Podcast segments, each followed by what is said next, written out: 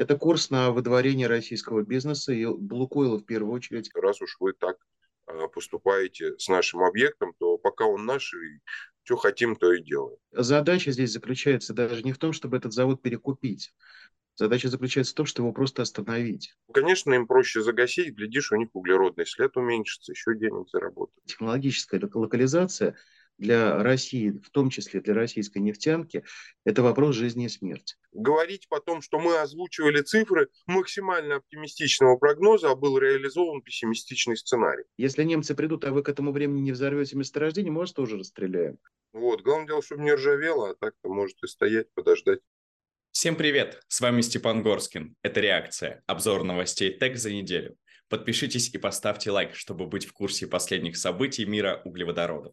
Сегодня разберемся, почему болгары решили обобрать Лукойл и хватит ли Роснефти 12 лет и 12 триллионов рублей на реализацию проекта «Восток Ойл». Сегодня у нас в гостях Руслан Сафаров, политолог, эксперт ТЭК, и Дмитрий Гусев, эксперт Института развития технологий ТЭК, зампред наблюдательного совета Ассоциации «Надежный партнер». Дмитрий, Руслан, здравствуйте. Здравствуйте. Степан, приветствую. Дмитрий, приветствую. Приветствую. Приветствую, приветствую. Начнем с первой темы. Болгары хотят национализировать НПЗ Лукойла и выдавить российскую компанию из страны.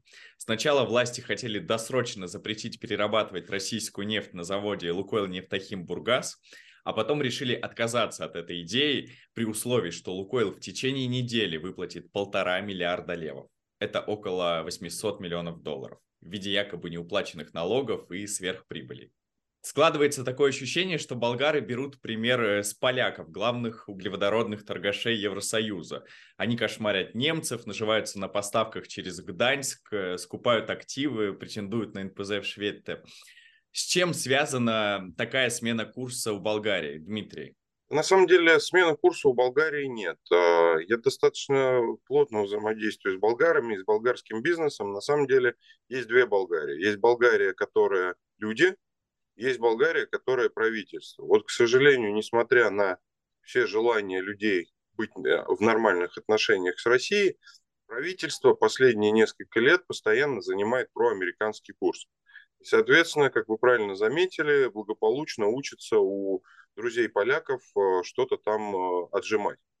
Причем позиция ровно такая же, как у поляков, да, то есть мы ругаемся с Россией, мы бьемся с Россией, но те же суги, которые идут и на Польшу, точно так же идут и на Болгарию. С чем связана позиция Болгарии? Да я думаю, что просто с э, возможностью заработать. Но если все а, забирают у России активы, а у нас прям вот он актив, его не надо искать, да, его не надо оценивать, собственно, почему бы и не заработать. Поэтому я не знаю, а, они же тоже прекрасно понимают, что а, любой нефтеперерабатывающий завод именно в стране а, и отдаленный от места добычи сырья, и явно работающий не только на рынок Болгарии, потому что мощностей завода хватает э, и на Болгарию, и на близлежащие все страны, и на Румынию, и старые добрые времена ехала и на Украину, и везде, везде, везде. То есть, по сути дела, за исключением, наверное, турок, этот завод никому особо интересен не будет. А, а туркам тоже и болгары не очень хотят продавать, пометуя там свои старые 200-летние взаимоотношения.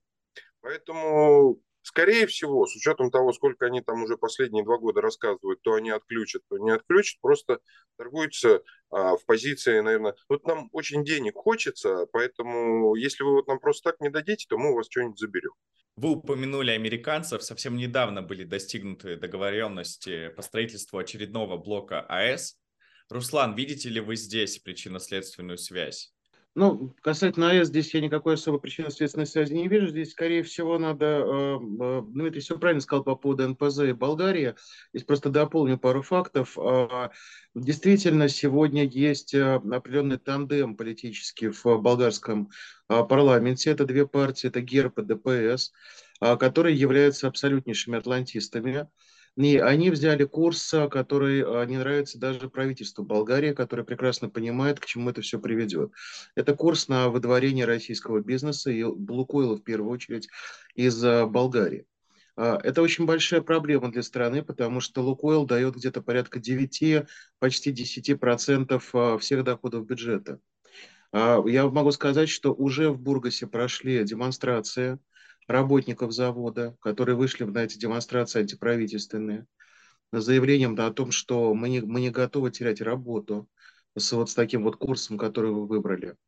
Это очень большая проблема внутриполитическая в Болгарии. А почему? Потому что э, часть вот этого а, политического блока, а, в том числе там есть, э, если мне память не изменяет, такой господин Пелевский, депутат, они вообще выступают с позицией, ну, скажем, можно предположить, что за ними стоит как раз-таки турецкий бизнес. И задача здесь заключается даже не в том, чтобы этот завод перекупить. Задача заключается в том, чтобы его просто остановить. И э, в этой ситуации турецкая нефтепереработка не будет иметь вообще никаких конкурентов на Балкане. Понимаете, в чем дело? То есть там остается, условно говоря, э, ниш, э, завод в Нише, завод в Плоеште в Румынии, Ниш в Сербии, соответственно.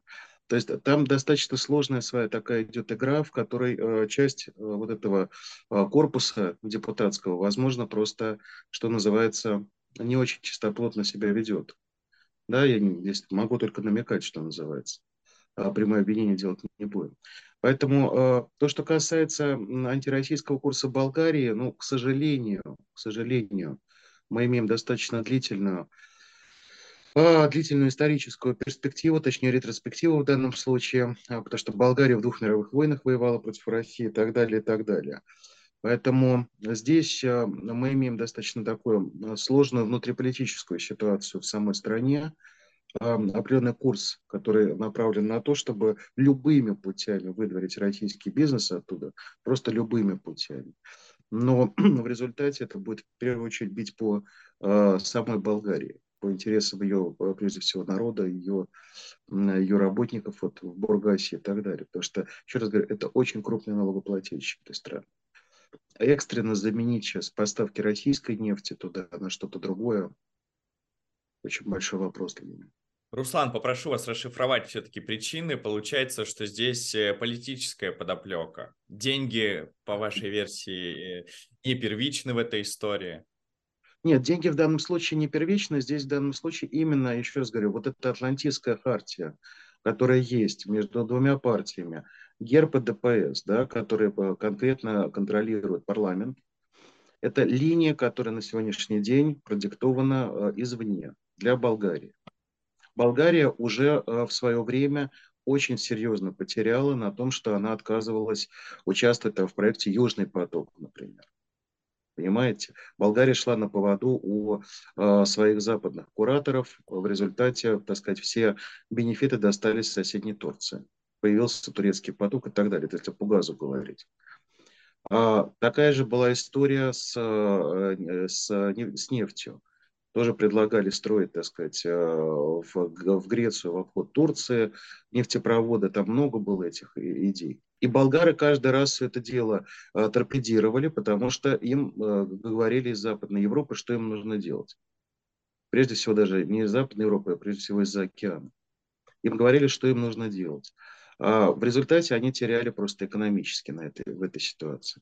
И сейчас действия правительства, мы откажемся от российской нефти, мы обложим дополнительными, ну, дополнительными налогами, да, они объявили эти полтора миллиарда левов, они не смогут их забрать.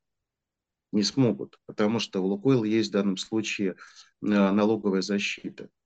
А, во времена ковида там Лукойл туда инвестировал очень приличные деньги, и, соответственно, сейчас они могут получить ну, то, что у нас там на таком обычном языке называется налоговый вычет. Они налоговую защиту там получат. Но сам факт действий правительства, он, конечно, более чем недружественный. Покупатели, еще раз говорю, на этот завод очень большой вопрос, кто это сможет приобрести.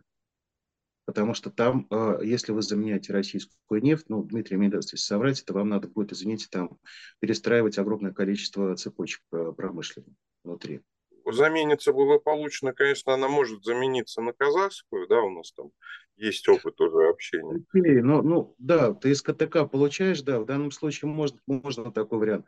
Но то, что э, мне удалось раскопать, там вот эти, есть вот этот турецкий след. И задача как раз-таки, э, я здесь немножко с вами делюсь инсайдом, разговаривал вчера, вот готовясь к программе с человеком, я говорю, ну, там получается, что вот будет какая-то история, что будет получаться российская нефть, и ну, вот это по 60 долларов, вот эта вся схема, а мне было сказано, нет, там задача остановить производство со стороны вот, так сказать, турецких конкурентов. Хотя самое удивительное, у нас вот коллеги, когда мы работали с болгарами, они возили и на Румынию, и на Турцию. То есть потоки шли наоборот. То есть там не какие-то глобальные, но машинами топливо ездило и на Турцию, причем Сугов очень много каталось, э, даже русских. То есть не то, что даже перерабатывается, а то, что э, они в терминалах забирают в Бургасе, да, и, соответственно, гнали на Турцию. То есть, в принципе, бизнес-то шел и неплохой, и зарабатывало много, большое количество людей. И сейчас очень приличный бизнес идет. И там сейчас, ты же знаешь, там, а, собственно говоря, а, из Бургаса нефтепродукты, которые выходят, это огромная цепочка и в Сербию, и там, так сказать, и в соседние балканские страны. Кстати, Сербию я поспорил, на Сербию не очень много уходит, вот. Но, в принципе, не, ну на Балканы уходят в результате. Там на Балканы уходят, идет дальше, естественно, там уже вступают в игру перекупщики и так далее. Дальше мы уже там можем не уследить эту цепочку. Но в любом случае вот такая история, то, что есть. Это в данном случае делюсь с вами инсайдом. Какие есть э, ресурсы для защиты собственных интересов у компании? Мы уже не первый раз видим, когда у нас э, какие-то активы вдруг внезапно пропадали по системе э, права, которое вдруг э, решило, что можно все отобрать. Да? Поэтому, когда началась вот эта ситуация с Болгарией и с Лукойлом, честно говоря, у меня ответа, кроме как тормознуть производство и каким-либо образом уже там, договориться с Лукойлом, что ему там предоставят внутри какие-то льготы, у меня, честно говоря, никакого желания нет. И не то, что желание, а хочется, чтобы так было, потому что нефтеперерабатывающий завод – это завод полного цикла. Да? То есть если он стоит, то он не стоит, он просто работает. Он разогнал нефть, вернул нефть. То есть он все равно он не может стоять. Если его остановить, его запускать там от полугода до года. Поэтому, если уважаемые товарищи захотят э, я, конечно, понимаю, что, наверное, там контроль какой-то будет осуществляться, но я бы на этом месте просто его тормознул. И я не думаю, что в состоянии, когда он остановится, кто-то его будет покупать, потому что это уже будет совершенно другой актив, совершенно другой ценой. Потому что, ну, ну не получается с людьми разговаривать нормально. И, видимо, нужно уже вести себя вот именно таким образом, то есть останавливая объект и приводя его в негодность, чтобы им никто не мог воспользоваться, раз уж вы так а, поступаете с нашим объектом, то пока он наш, и что хотим, то и делаем. Дмитрий, кстати, а как вы оцениваете версию э, Руслана, что болгары не заинтересованы в том, чтобы завод работал? Сильно влияние Соединенных Штатов. Поэтому принципе, если мы вспомним, а, что происходило у нас с промышленностью в начале 90-х, да, и в принципе, что произошло в целом с промышленностью Болгарии, а при вхождении в Евросоюз, собственно, большая часть активов, которая там была, даже сельскохозяйственных, была, по сути дела, уничтожена, не поддерживается.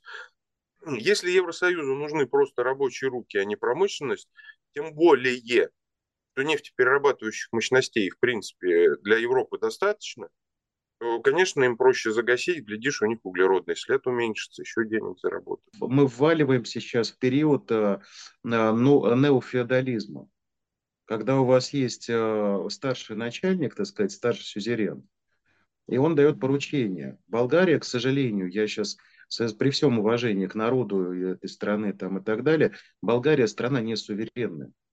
Вот в чем проблема. И поэтому, когда у вас атлантистская фракция приходит к власти, она начинает, естественно, проводить те реформы, которые ей диктуют, извините, с Атлантики.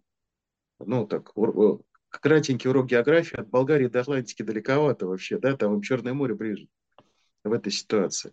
И вот, поэтому а, то же самое, как, ну, слушайте, ну, что делает Болгария в НАТО? Ну, кто угрожает Болгарии? Да? Турки, которые в НАТО. Которые в НАТО вот отлично. Вступаем в НАТО, чтобы в случае э, начала войны уже точно, так сказать, за нас никто не заступился, да? Понимаете? Ну, поэтому здесь, к сожалению, да, это вот такой курс, который имеется политический, и э, желание зачастую выслужиться, показать, что вот наш, э, так сказать, западный хозяин начал войну с Россией, вот мы сейчас продемонстрируем, какие мы замечательные ребята. И вот, вот такие безответственные политические лидеры, они начинают это делать. Я должен здесь отметить, что есть при этом позиция там и президента страны, и премьера, которые, ну, осознают ситуацию. Они пытаются как-то в этой ситуации лавировать и объяснять, что да, это все, конечно, чудесно, мы там понимаем, что должны как-то собрать дополнительные налоги. Здесь любое правительство вам всегда скажет, что да, на налоги собрать всегда это святое дело. Но в то же время, в то же время понимают, что разрыв вот этой э, цепочки да, с э, Россией, по крайней мере для Бургаса, будет ну, практически, так сказать, помножением на, на ноль. Что делать Лукойлу в этой ситуации? Лукойлу в данном случае, я думаю, что здесь Лукойл уже что-то делает. Э, первое, это то, что, конечно, продолжать взаимодействовать с правительством страны, э, проводить переговоры, объяснять свою позицию и так далее. Второе, никто не отменял юридической поддержки. Я больше чем уверен, что Лукойл в данном случае ее может найти. Вот. Ну, а третье, в конце концов, всегда есть схема, так сказать, правильной продажи завода. Такое тоже возможно. Ну, это уже на крайний случай. И, кстати, вот к вопросу схемы Александру Полис Старозагора, да, вот этот обходной, так сказать, э, интерконнектор, где как раз азербайджанская нефть. Ну, возможно, такой сценарий может появиться учитывая, что... У, Сакара, у Сакара два нефтеперерабатывающих завода в Турции, которые он сейчас начал тоже увеличивать, развивать. То есть, в принципе, формально, конечно, турки, а реально ну, мы все прекрасно понимаем.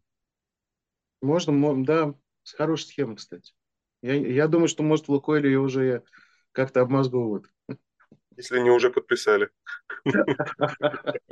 Это мы узнаем совсем скоро, думаю. Поэтому предлагаю перейти к следующей теме. Роснефть приступила к реализации проекта «Восток Ойл» в 2020 году.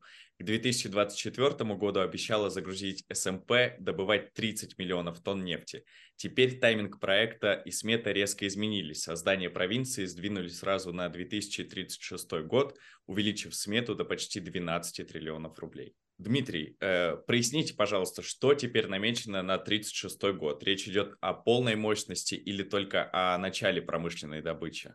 Ну, давайте начнем с того, что э, основная задача э, Восток Ойла была показать о том, что, а, во-первых, там есть нефть, б, во-вторых, что ее можно добывать, вот, и c, что ее можно добывать экономически рентабельно достаточно больших объемах, что, собственно, было и сделано. Я, на самом деле, наверное, больше согласен с тем, что сроки сдвинулись.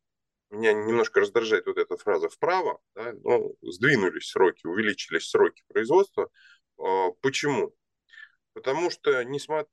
если мы построим нефтепереработку, да, то правильнее будет экспортировать нефтепродукты. Причем нефтепереработка должна быть не там, на северной части, на южном побережье Северного Ледовитого океана, да, а где-то все-таки ближе к Дальнему Востоку. А, поэтому вполне возможно, что за сдвинутые там, на 10 лет сроки той же Роснефти удастся каким-либо образом а, убедить Минфин о том, что нужно добавить льгот и добавить какого-то бюджетного финансирования построить новые нефтеперерабатывающие заводы. А, по сути дела же, на самом деле, все проблемы с добычей на в том же Восток Ойле, точнее не проблемы, они находятся в плоскости не столько самой добычи, сколько в плоскости технологий транспортировки. Вот. А, мы явно, наша промышленность явно не успевает за потребностями а, добывающей промышленности в части развития танкерного флота. А опять же таки платить э, всем подряд безумное количество денег, но ну, это, наверное, не совсем корректно. Поэтому в данном случае, я думаю, что с оценкой спроса, с видением того, что явно... Вот, кстати, при всем Притом у э, Роснефти есть какое-то внутреннее чувство, внутреннее предвидение каких-то а, сложных ситуаций в будущем. Вот я всегда, кстати, хочу сказать.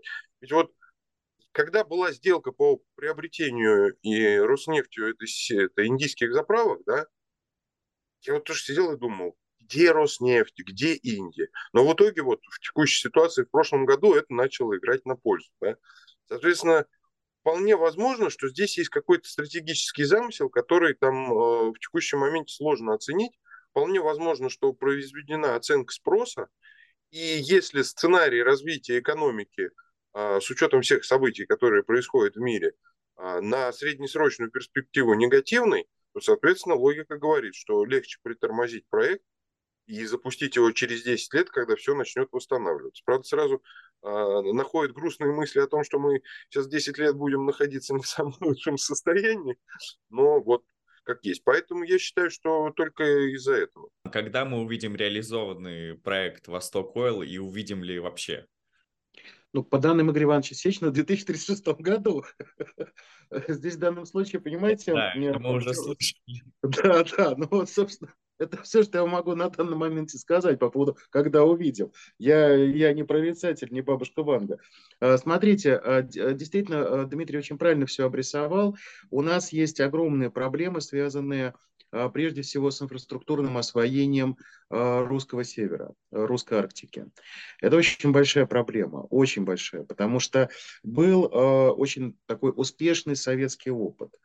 К сожалению, сейчас поменялись, скажем так, приоритеты, поменялась э, система, и поэтому такого масштабного, серьезного государственного вложения очень долгие периоды времени не было. То, что касается Таймыра, имеет ли смысл такие средства э, туда э, запускать? С точки зрения сиюминутной, конечно, это астрономическая сумма. 12 триллионов рублей. У нас там доходная статья бюджета, по-моему, порядка 30 триллионов. То есть это, это очень серьезные деньги, почти 40% бюджета.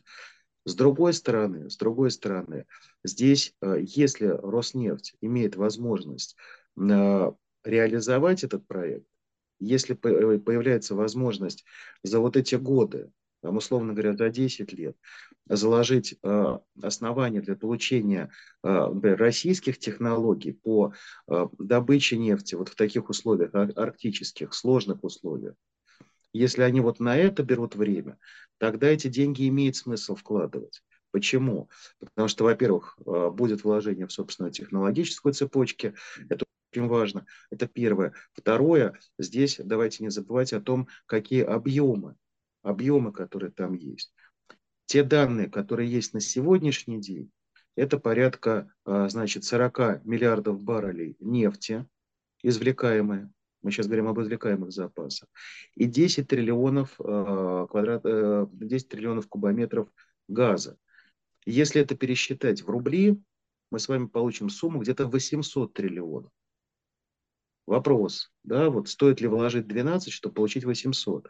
И самое главное, второй вопрос, стоит ли здесь некоторым министерствам Российской Федерации и некоторым госкомпаниям Российской Федерации поднапрячься и начать помогать в реализации проекта а, «Восток Ойл». Кому надо напрячься? Минтрансу, например, нужно напрячься для начала. Понимаете, там с таймером проблема. У вас, кроме нефти, я прошу прощения, там есть еще Восток Уголь, там есть Норникель. Это на самом деле богатейший регион а у вас железная дорога там из э, э, Норильска, она там, я не помню, вот 10 километров там до этой Дудинки, ну 20 километров, правда. То есть нету э, реально нормальной железной дороги. И сейчас вот реализация такого проекта. Сейчас по-хорошему бы правильно сделать проект, вложить туда денег и получить возможность лет через там 15 э, в нефтяной отрасли э, мировой очень серьезно, э, скажем так, усилить российский контроль. Вот в этом мог, могла бы быть очень неплохая стратегия именно по работе с э, вот Восток Ойл. Благо там, я еще раз говорю, там запас очень приличный. Очень приличный запас. Поэтому, возможно, вот на этом и строится стратегия. Сроки, еще раз говорю, вот смотрите, если мы с вами, если, допустим, действительно Игорь Иванович в данном случае уже все рассчитал, с учетом того, что с 2020 годом сравнивать сейчас обстановку нельзя. Просто нельзя. Я напомню, что в 2022 году там э, есть определенные компании, которые из Роснефти просто встали и вышли. Да, как бы, а это были технологические партнеры прежде всего.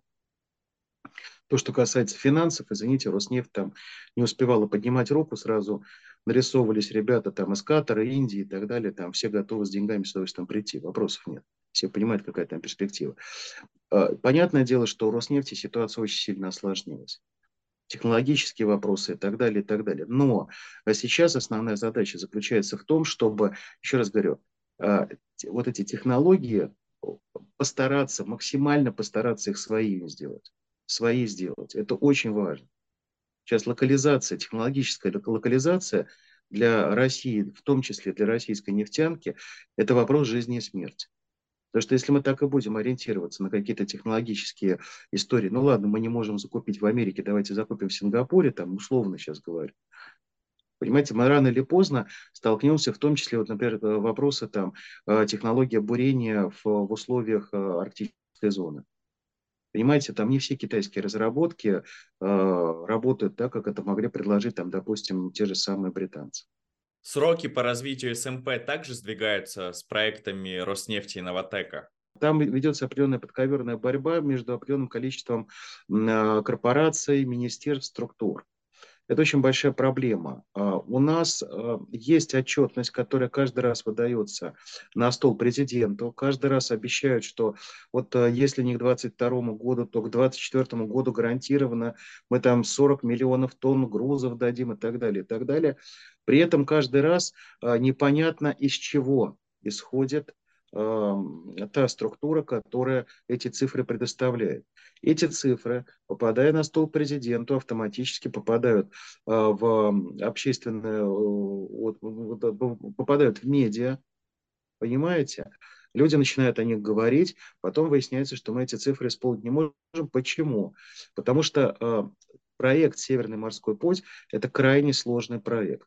Там требуется ледокольный флот, требуется его очень серьезное усиление. Я не зря вот говорил про 2027 год, там тот же самый проект «Лидер» и так далее, и так далее. Это не зря разрабатывается потому что это возможность насытить этот э, маршрут э, приличным количеством, прежде всего, ледокольного флота. Руслан, а кто участвует в этой подковерной борьбе и какие цели преследует?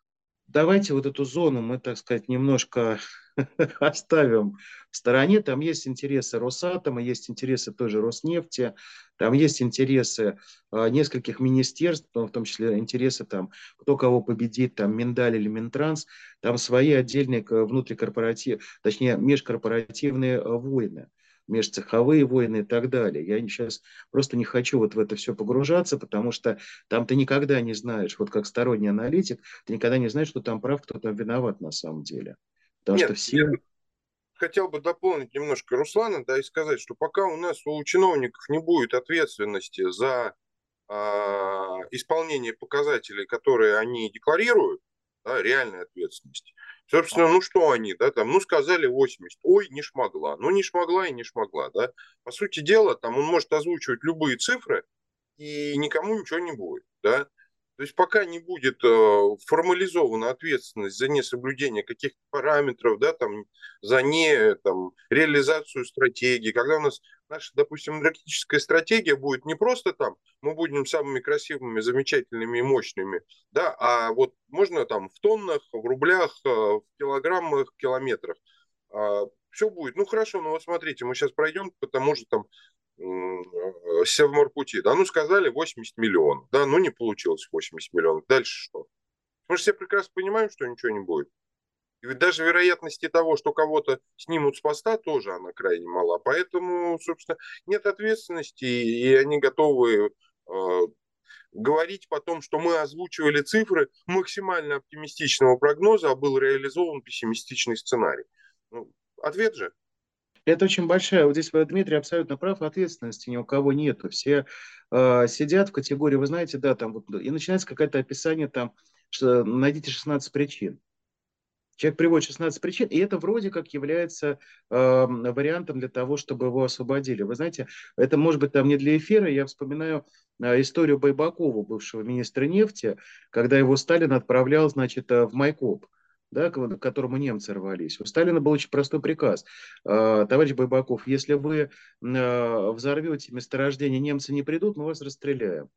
Если немцы придут, а вы к этому времени не взорвете месторождение, мы вас тоже расстреляем. Понимаете, это, это некая форма ответственности существовала. Теперь возвращаясь, давайте, это так лирическое отступление. А то, что касается Севморпути, действительно, здесь очень серьезный проект, очень большой проект. Вопрос заключается в насыщении грузами. На сегодняшний день, вот сейчас мы говорили про Таймыр, да, пожалуйста, у вас нефть, уголь, металлы, там, там вся таблица Менделеева, в принципе, на Таймыре ее при желании можно обнаружить. Можно это, этим загружать? Да, можно. Основной вопрос, который сейчас ставит прежде всего там президент, говорит о том, что вот Сев, э, Северный морской путь, это не только давайте вы мне там э, углеводородами загружаете эти, эти тонны, вы мне дайте прохождение грузов. Сейчас вопрос заключается в чем? Будет ли э, международная там э, развиваться торговля?